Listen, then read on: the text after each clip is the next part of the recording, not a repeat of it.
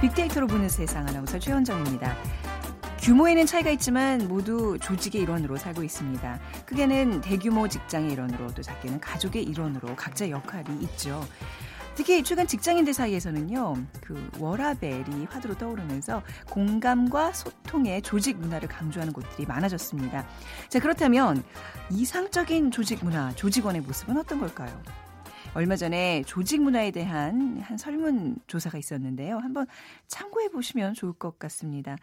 젊은 층에서는 사생활을 지켜주는 문화가 대세였고요. 또 젊은 중년층에서는요, 가족 같은 문화를 원했습니다. 그러니까 이제 가족 같은 회사를 만들자는 상사 의견에 대해서 후배 직원들은 반갑지만은 않다는 결과겠죠. 가족 같은 회사, 딸 같은 며느리, 생각만큼 쉽지 않을 것 같습니다. 서로가 모두 만족하는 그 원만한 접점은 없는 걸까요? 오늘 좀 같이 생각해보는 시간 마련했습니다. 세상의 모든 빅데이터 시간에 조직 문화라는 키워드로 빅데이터 분석해보고요. 자, 월드 트렌드 빅데이터로 세상을 본다 시간에는 사흘 앞으로 다가온 남북 정상회담, 해외 각국의 반응 살펴보겠습니다. 오늘 빅퀴즈입니다. 직장인들은 늘 가슴에 사표를 품고 다닌다고 하죠. 한 설문조사 결과 야근, 또 상사나 동료와의 마찰, 또 좋은 회사로 이직한 동료들 볼 때 직장인들의 94.6%가 사직서를 던지고 싶은 충동을 느꼈다고 답했습니다. 물론 각자 처한 상황이 있기 때문에 정작 그 사표를 내기란 마음만큼 쉽지 않은 게 현실일 텐데, 자, 최근에는 퇴사를 실천에 옮기는 이들이 늘면서 지난해에는 직장인 최고의 신조어 중 하나로 이것이 주목받았습니다. 취업 준비생과 비슷한 의미로 퇴사를 마음먹고 미리부터 하나하나 준비를 하는 이들을 일컫는 신조어입니다. 무엇일까요? 1번 신입생, 2번 졸업생, 3번 퇴준생, 4번 하숙생. 당첨되신 두 분께 커피와 도너 모바일 쿠폰 드리겠습니다. 정답 아시는 분은 휴대전화, 문자메시지, 지역번호 없이 샵 9730으로 보내주세요. 짧은 글은 50원, 긴 글은 100원의 정보 이용료가 부과됩니다.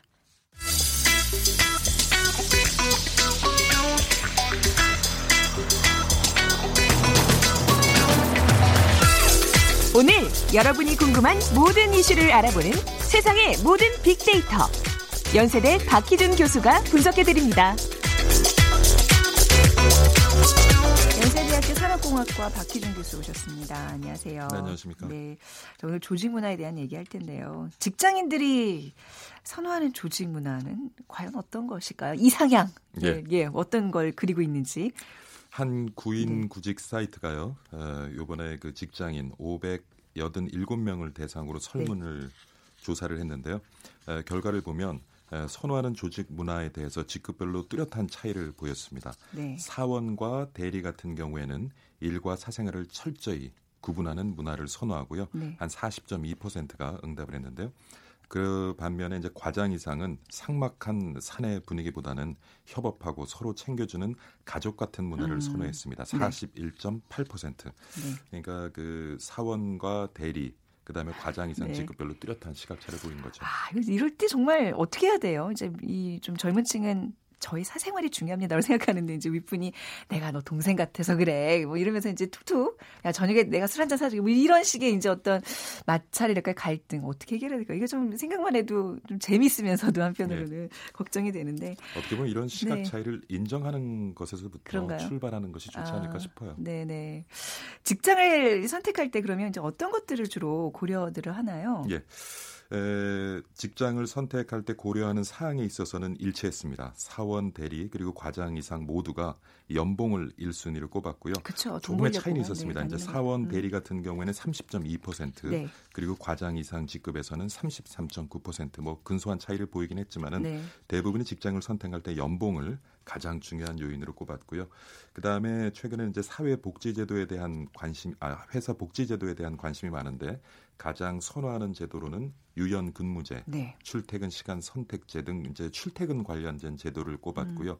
거기에 있어서도 약간의 차이는 보였습니다. 그러니까 사원과 대리 직급에서는 34.1%, 그리고 과장 이상의 직급에서는 27.7%를 선택을 했습니다. 뭔가 좀 더 육아에 또 많이 관여하고 있는 뭐 남자든 여자든 부모라면 아마 유연근무제, 이런 출퇴근 관련 제도에 좀 관심을 가졌을 것 같은데, 직급 체계도 이제 사실 아직 뭐 직장들마다 있을 거 아니에요. 저희 예. 회사도 있고요. 이 직급 간의 시각 차이가 많이 있죠. 예, 여기 또 시각 차이를 보이는데요. 예. 이제 사원과 대리 같은 경우에는 사원, 선임, 책임 3단계의 직급 제도를 선호했습니다. 네. 39.9%가 그렇게 응답을 했고요. 하지만 과장 이상 같은 경우에는 기존의 어떤 직급 체계죠. 사원, 대리, 과장, 차장, 부장 5단계 직급 제도를 38.4%가 이제 선호한다고 답을 했고요. 네네. 근데 최근에 이제 조직별로 이제 직급 없는 수평적 호칭 제도를 사용하는 그러한 조직들이 네네. 많이 늘어나고 누구누구 있는데 누구누구님 그냥 이렇게 부르더라고요. 예. 거기에 대해서는 이제 사원 대리 과장 이상 모두 부정적인 반응을 보였어요. 아 그래요? 그러니까 제가 보기에는 그러한 이제 호칭 제도와 네. 이 조직 문화가 일치해야 되는데 네, 사실은 호칭은 맞습니다. 그렇게 하면서도 그쵸. 문화는 또 그런 호칭 제도를 따라가지 못하기 때문에 그렇죠. 그렇게 호칭을 하다 보면은 주어진 위치에 주어진 역할에 대한 서로의 어떤 기대라든가 인식은 네. 아직까지 있지만은 호칭을 그렇게 하면서 서로 더 힘든 시간을 경험하게 되지 않나 하는 생각이 듭니다. 그 어색함을 떨쳐버리는데 시간도 많이 걸고 결국에는 그게 극복이 안 된다는 얘기잖아요. 예. 누구누구 님으로 부르기 시작하는 그런 직장들 제가 많이 봤었는데 지금 다시 돌아왔다는 얘기 들었어요. 진짜. 사실 저도 이제 미국에서 직장 경험도 있고 합니다만 네. 미국에서는 보통 이제 그 first name이라고 하죠. 네. 이름을 주로 부르기도 하고 닉네임을 부르기도 하는데 네. 사실은 그렇게 호칭을 하면서 조직 문화도 그에 발맞춰가는 그런 경향을 보이지만은 국내 조직에서는 그렇지 못하기 때문에 네네. 거기에서 약간 좀 괴리가 발생하는 것 같아요. 뭐 희준님 만약에 저의 부장님이라면 희준이라고 하죠. 희준. 아 희준. 예. 아, 이제 우리나라에서 만약에 예. 우리 희준이라고 해서 그러니까 그렇게 하면서도 또 이제 어떤 직급 간의 그런 격차 이런 거는 그 마음속에는 정말 입에 담기가 좀 힘든 거예요. 아예 호칭 아예 못 하고 살 것 같아요. 그렇죠. 저 같으면. 예. 가장 큰 시각 차이는. 직장의 개념과 뭐 이직에 대한 예. 것이 아닌가 싶어요. 평생 직장 개념은 이제 많이 사라지고 있죠. 중장년층 또한 이제 평생 직장은 없다고 생각을 하고 있는데요. 한 직장에서의 적정 근무 기간 동안 기간에 대한 또 이견도 보였습니다. 사원 대리 같은 경우에는 적정 근무 기간을 5년이라고 27.7%가 네. 대답을 했어요. 짧네요, 굉장히. 네, 굉장히 네. 짧죠. 네.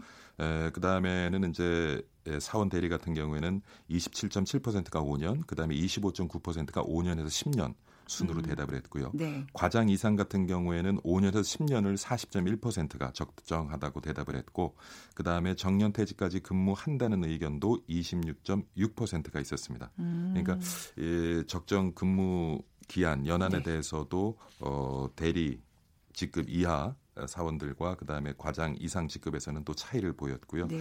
그다음에 현 직장에서의 근무 기간에 대해서도 또 상반된 의견을 내놓았는데 현재 직장의 향후 계획을 묻는 질문에는 사원 대리 응답자의 32.9%가 조만간 이직 예정이라고 답을 했고요.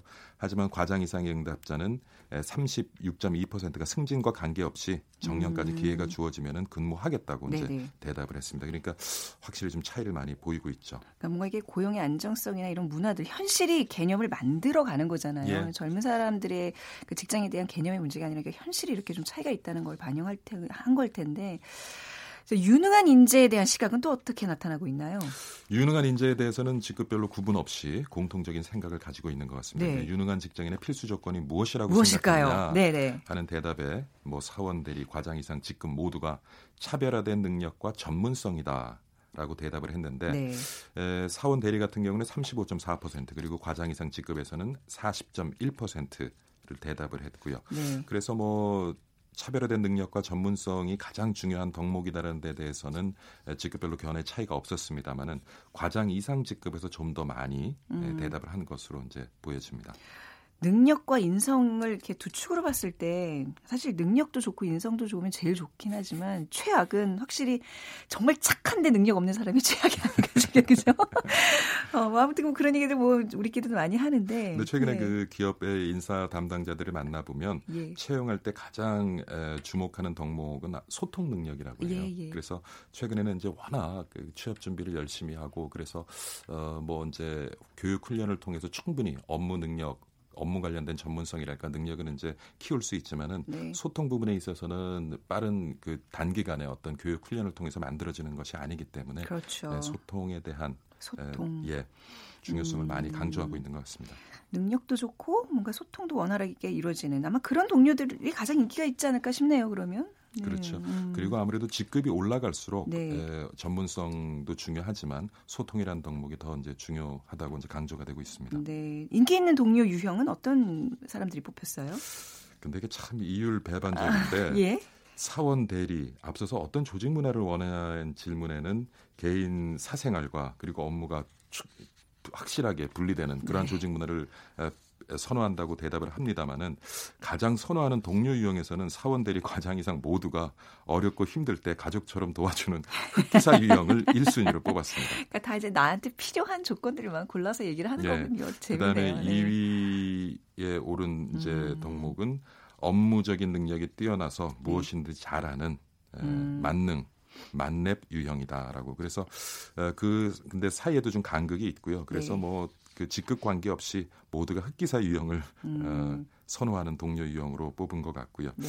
그 다음에 이제 선호하는 리더 유형에서는 조금 차이를 보입니다. 동료에서는 일치했습니다만은 사원 대리 경우에는 책임감 있고 부하 직원을 잘 감싸줄 줄 아는 상사를 36.3%가 선호했고요. 하지만 과장 이상은 부하 직원의 성장을 이끌어주는 코치형 상사를 가장 많이 선택했습니다. 36.7%. 네, 가장 최악의 상사는 잘된 건 다 내 덕분이고 잘못되면 부하 직원 탓으로 돌리는 그런 사람이 아닐까 싶은데. 그러니까 보면 그런 것 같아요. 아직 회사에서 자리를 잡지 못한 사원 대리 같은 경우에는 좀 그들을 감싸줄 줄 아는 그런 상사를 필요로 하고요. 그런데 어느 정도 이제 회사 내에서 자리를 잡은 그런 직급에 있어서는 앞으로 남은 시간을 위해서 본인의 성장에 보다 도움을 줄 수 있는 그러한 상사를 선택하는 것 같습니다. 네. 오늘 이 설문조사 결과 보면서 어떤 걸 느끼셨어요, 교수님? 저는 이렇게 보니까 앞으로 이 우리 사회 관계도 업무도 모든 것이 이제 파편화가 되어가지 않나. 그래서 이전에는 우리가 뭐 평생 직장을 생각했습니다만은 이제부터는 이제 개인적이 가지고 있는 능력이나 자질을 필요로 하는 기업이 필요로 할 때 개인에게 접근해서 그것을 사용하고 그 또 필요성이 닿으면 또 관계가 해지되고.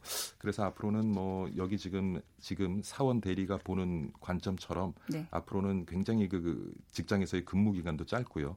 아마 대부분의 근로자들이 아마 프리랜서 같은 그런 모습으로 살아가지 않을까 하는 생각을 해봤습니다. 네, 그럴수록 그게 정말 이적률도 높고 이럴수록 정말 서로 가족처럼 잘 챙겨주는데. 그러니까 관계라는 것이 폭은 굉장히 넓어져요. 그렇지만 깊이는 굉장히 얕아지거든요. 그렇죠. 그래서 많은 관계를 가지고 살아가야 되는 과정에서 많은 분들이 피곤함을 느끼는 것 같고요. 관계에 대한 상처도 많이 받고.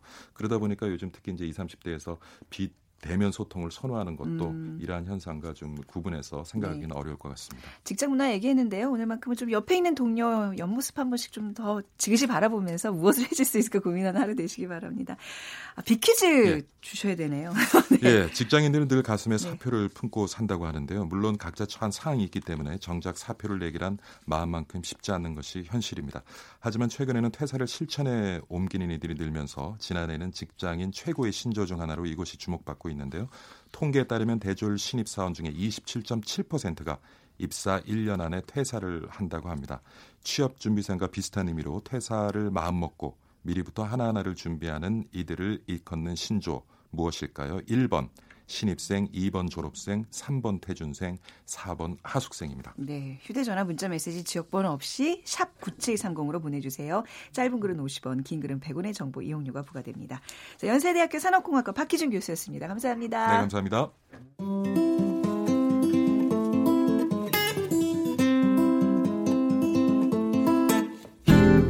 월드 트렌드, 빅데이터로 세계를 본다. 국제뉴스 전문 임상훈 기자와 빅커뮤니케이션 전민기 팀장이 분석해드립니다.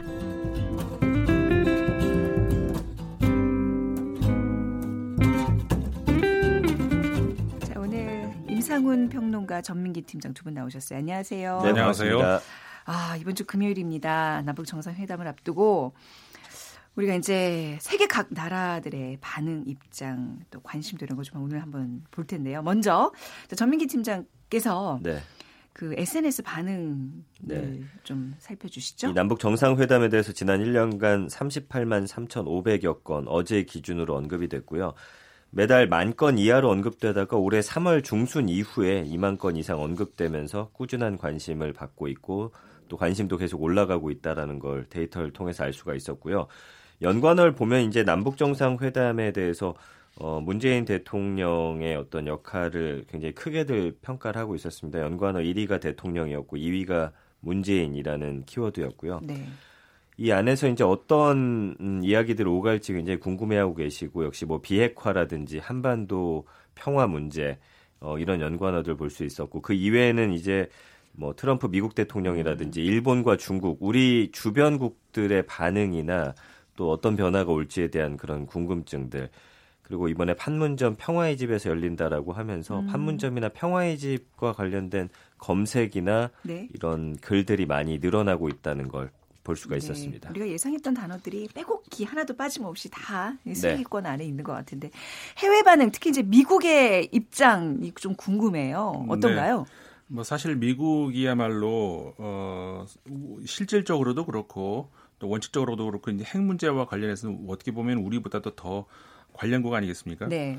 그래서 이제 그 해외에서도 미국의 입장 이런 것들을 많이 이제 관심을 가지고, 미국 내부에서도 마찬가지로 이번 그 남북 회담 그리고 특히 이제 북미 회담 관련해서 굉장히 준비를 많이 하고 언론들도 반응을 굉장히 많이 내놓고 있는데, 사실상 지금까지 그 80년대 후반과 90년대 초반 이후로 급변하는 세계에서 미국이 북한에 대한 대응을 실패했죠. 네. 대응을 잘 못하면서 결과적으로 이제 북한의 핵을 그 어떤 키워주는 그런 결과로 이어졌는데, 그 이전에 이제 그 공화당 정부들도 물론 그랬지만 그 최근 오바마 정부마저도 전략적 인내 정책이라고 하는 것이 결과적으로 실패하지 않았습니까? 네.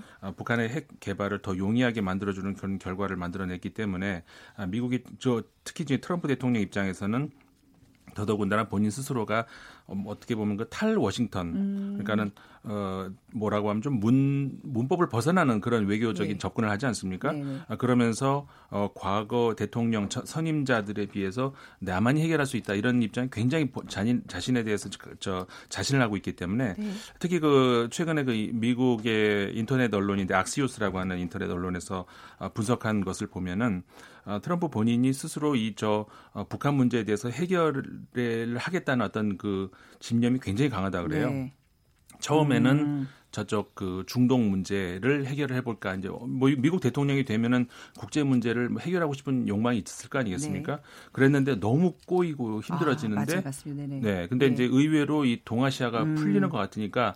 아, 나는 여기 올인해야 되겠다라고 네, 하는 것으로 삼고 있다는 거예요. 결과적으로 우리한테는 굉장히 여러 가지 여건이 잘 맞아떨어진 네. 것이고, 그리고 협상가 이렇게 우리 외신들도 평가를 하는 것처럼 문재인 대통령이 이런 상황을 너무나 잘 활용을 하셨다. 네. 이런 것들이 우리한테는 잘 행운으로 연결이 된 것 같습니다. 그렇네요. 근데 뭔가 이렇게 잘 갖춰진 시스템 하에서 의사결정 과정을 거쳐서 이제 예측 가능한 얘기들을 하는 정상들이 만나면 우리가 좀 덜 불안할 텐데, 이거는 네. 두 사람 다 너무나 그 특이한 네. 그 화법들을 가지고 있는 사람들이라서 그렇죠. 사실 좀 조마조마한 건 좀 사실입니다. 네. 그런데 이제 지금 보면은 우리가 이제 사실 지금 말씀하셨습니다만은 네. 그 정상들의 어떤 그 만남 그 자체만 우리가 기대하기에는 너무 불안하잖아요. 네.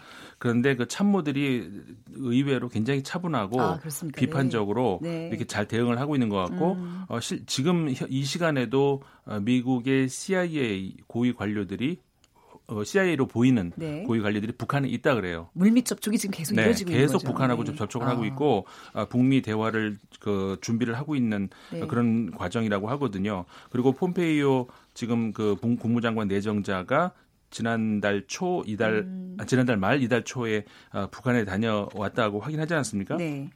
그때의 그 이루어졌던 대화들을 보면은 굉장히 상당 부분의 어떤 그 합의가 된 것 같아요. 그러니까 네. 김정은 국무위원장 같은 경우가 핵 사찰도 수용하겠다는 준비가 돼 있고 네. 미군 철수는 안 해도 된다는 그다음 핵 폐기는 하겠다는 언젠가는 하겠다는 의지가 확고하다는 것이 미국 측의 그 전언이거든요.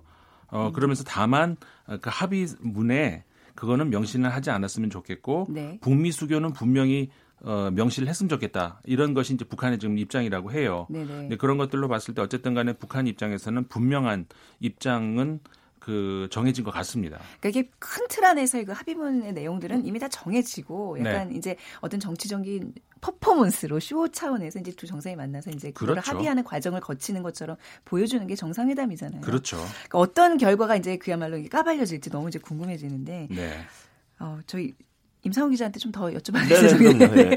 중국과 러시아 반응도 좀 살펴주세요. 네. 중국 같은 경우에는 사실 그 우리가 이제 미국하고 어떤 좀 특수관계라면은 중국은 북한하고 특수관계 아니었습니까? 네. 근데 최근 수년 동안에 중국이 스스로 많이 그 일 좀 부인을 했단 말이에요. 우리는 과거와 같이 북한하고 특수관계 아니다. 왜냐하면 트럼프 대통령이 계속 그 압력을 넣었잖아요. 중국이 좀 어떻게 좀 해줘야 되는 거 아니냐. 네. 거기에 대해서 아, 우리가 뭘 어떻게 하란 말이냐. 우린 특수관계 더 이상 아니다. 그랬는데 이번에 그 김정은 그 국무위원장이 북한에 중국에 갔을 때 우리가 봤습니다만은. 정말 그 두 나라는 특수관계라고 할 수가 있잖아요. 네. 그런 거에 대해서 중국이 지금까지 어떤 그런 괴리에 대해서 설명을 좀 내놓을 필요가 있고요. 어쨌든 간에 특수관계든 보통 관계든 간에 지금까지보다는 좀 더 관여적인 접근이 필요한데 중국도 그런 준비가 되어 있는 것 같아요. 네. 특히 이제 지금 입장에서 그걸 안 하면 되겠습니까? 이제 특히 그 실리적 차원에서도 그렇죠. 더 그렇겠죠. 그렇기 때문에.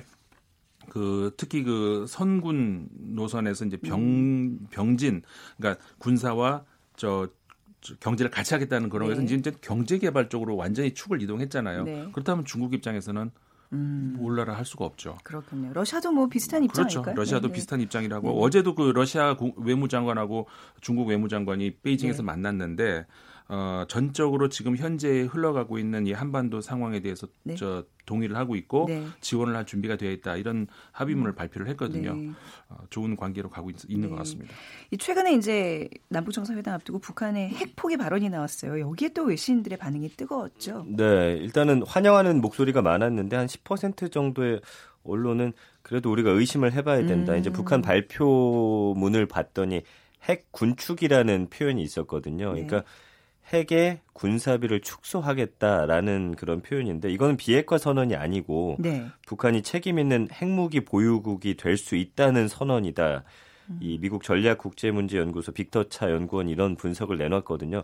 이렇게 바라보는 시각도 있지만 대부분은 뭐 비핵화를 위한 선제적 조치라는 분석에 좀 힘이 실리는 모양새고요.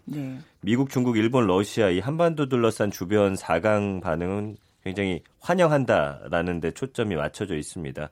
뭐 트럼프 미국 대통령도 북미 정상회담 기대한다. 정말 좋은 뉴스다. 이렇게 말했고요. 아베 신조 일본 총리도 긍정적 진전이다. 환영한다. 이렇게 얘기했고 중국의 어떤 반응이 굉장히 궁금했는데 북한이 관계 당사국과의 관계를 개선하는 것을 지지한다. 모든 관계 당사국들이 평화 발전을 이루길 희망한다. 이렇게 논평을 했습니다. 중국이 특히나 반가워하는 모습이었어요. 중국 같은 경우는 이제 경제 대국으로 나가고자 하는 이 목표가 있는데 한국과의 어떤 경제 문제들 좀 많이 얽혀 있기 때문에 굉장히 환영하는 목소리였고 뉴욕 타임스가 김정은은 무엇을 원하나 미국은 답을 두려워한다라고 하면서 과연 이 북한이 핵 무기를 포기하는 걸로 어떤 대가들을 원할 것인지에 대한 이런 글들 많이 나왔거든요. 결국은 경제 재건을 위해서 이렇게 할 것이다라고 이야기를 하고 있는데 환영은 하지만 약간의 의심의 눈초리를 거두지 않는 그런 외신들의 모습이었습니다. 네, 뭐 주요 언론사들마다 이제 이 김정은에 대한 분석을 요즘 이제 많이 이렇게 내놓고 있는데 아마 지금 이 상황에서 지금 뭐 미국 중국, 러시아 얘기를 들어봤습니다만 뭐 웃지도 울지도 못하고 있는 나라가 일본이 아닐까 싶어요. 안팎으로 지금 너무 정신이 없어서. 그렇죠. 네. 아베 총리 입장에서는 굉장히 지금 그 사면초가 내우 외환 이런 말들이 다 적용이 되는 그런 상황인데 사실 그러니까는 아베 총리 물론 그 아베 총리 입장에서 이거를 예측을 하진 못했겠죠. 상황이 이렇게 돌아갈지는 몰랐겠지만 그 우리나라하고 이제 역사 인식 문제와 관련해 가지고 너무 각을 세웠어요. 그러니까 너무 단호하게 그 말 뭐 1mm도라고 했던가요? 그 물러설 수 없다는 그런 식의 표현까지 해가면서 강수를 뒀던 것이 역설적으로 이 저 북한 문제에 대해서 우리나라와 공조하지 못하고 많은 정보를 놓치고 결국은 이 지금 한반도 정세에서 저 육자 회담 당사자 국가들 중에 제일 뒤처지는 처지가 되어버렸잖아요. 그래서 어쨌든 간에 이걸 만회하려고 하고는 있습니다만은 결국은 그 북한에 납북된 그 일본인 처우 문제도 스스로 해결을 못하고 저기 북미 회담에서 얘기 좀 해달라고 대신 전해달라 이런 입장이 돼버렸잖아요. 굉장히 좀 안타까운 사정이 된 거죠. 그러니까 뭐든지 정치나 외교에 있어서 강하면 무너진다고 이런 강경한 자세는 결국 부메랑처럼 자기한테 다시 돌아오는 것 같아요. 네. 자, 지금 뭐 아마 이번 주 그 한국에 와 있는 외신 기자 수가 가장 많지 않을까 싶은데 어마어마하대요. 그죠? 예. 남북 정상회담 어떤 호텔이 부족하다 그러더라고요. 아, 그럴 것 같아요. 예. 서울 시내 주요. 네. 예. 그 남북 정상을 바라보는 이들의 시각은 어떨지 굉장히 궁금하네요. 일단 들어와서 현지에서 직접 이 눈으로 목격한 기자들은 굉장히 긍정적인 평가 많이 내놨고요. 네. 중국의 한 기자 같은 경우는 한반도 정세가 안정돼야 이 중국의 국익에도 도움이 되기 때문에 굉장히 중국에서 관심이 많은데 이런 화해 무드에 대해서 굉장히 환영하는 분위기다. 그리고 노무현 전 대통령 시절에 남북 총리 회담 같은 남북 회담 열렸을 때 그때도 왔었는데 그때도 분위기가 좋았지만 이번이 더 치밀하게 준비하고 소통도 많이 하는 그런 느낌을 받았다라는 거고요. 보여주기식이 아니라 이런 지속적인 교류가 있을 것으로 기대한다라고 했고 로이터 통신의 한 기자 같은 경우도 오히려 기자들이 북한의 적극적인 태도에 좀 당황스러웠대요. 찍으시라고 하고 네. 보여주고 이런 모습들 예전엔 굉장히 통제가 많았다라고 한다면 기자들을 대하는 북한의 어떤 모습에서도 약간 변화를 느끼고 있는 것 같았습니다. 그래서 네. 일단 어제 판문점 같은 곳들 다 돌아보고 했는데 이런 분위기가 확실히 예전에 그 몇 차례 회담이 있었지만 그때보다는 뭔가 더 적극적이고 편안한 분위기에서 네. 좀 열린 그런 상태로 이루어지고 있다. 이렇게들 평가를 하고 있습니다. 판문점에 대한 그 국내 관심도 굉장히 뜨겁죠. 그렇죠. 네. 이 판문점이 대체 어떤 곳인지에 대해서 네. 이번에 평화의 집에서 열리는데 사실 판문점 공식 명칭은 공동경비구역 JSA 우리가 네. 영화로 많이 알려졌는데 이게 사실 판문점 특정 건물이 아니고요. 네. 남 군사 분계선상에 설정한 동서 800m, 남북 400m인 정방형의 지역을 말합니다. 그래서 뭐 몇 가지 시설이 있어서 북한에 한 2곳 정도 있고 우리나라에 2곳이 있는데 예전에는 그 경계도 없었어요. 근데 그 도끼 만행 사건이 한번 벌어지면서 그렇죠, 네. 거기다 이제 선을 긋게 되었고 어쨌든 이번에 판문점이 많은 사람들의 관심 속에서 이런 어떤 결과물들을 내놓을지 전 세계적으로 가장 주목을 받고 있는 장소가 됐습니다. 그야말로 이제 잘 돼야 될 텐데 하면서 머리를 뚝뚝 찌는 사람들 많을 텐데 우리가 금요일에 또 임상훈 기자 모시고 그 당일에 그 회담이 이루어지는 그 시간에 저희가 또 생방송을 진행할 것 같아요. 네네. 더 많은 얘기 나눠보도록 하겠습니다. 잘 되겠죠, 임상훈 기자? 잘 돼야죠. 잘 돼야죠. 정말 잘 돼야죠. 맞습니다. 저는 두 분과 여기서 인사 나누겠습니다. 감사합니다. 네, 감사합니다. 자, 오늘 정답은 퇴준생 3번이었고요. 5300님 저도 부럽지만 가장이기에 꾹꾹. 네, 대한민국 직장인 모두 힘냅시다 하셨고요. 또 8342님 퇴직도 준비해야 하는 것은 맞지만요. 사표 내는 건 신중해야 합니다. 제 친구는 후회하고 있습니다 하셨어요. 우리 두 분께 커피와 도넛 모바일 쿠폰 드리고요. 자, 우리 평화회담 아주 감격스러운 결과를 상상하면서 또 기대하면서 조앤 바이지의 이매진 띄워드리면서 오늘 순서 마무리하겠습니다. 지금까지 아나운서 최은정이었어요. 고맙습니다.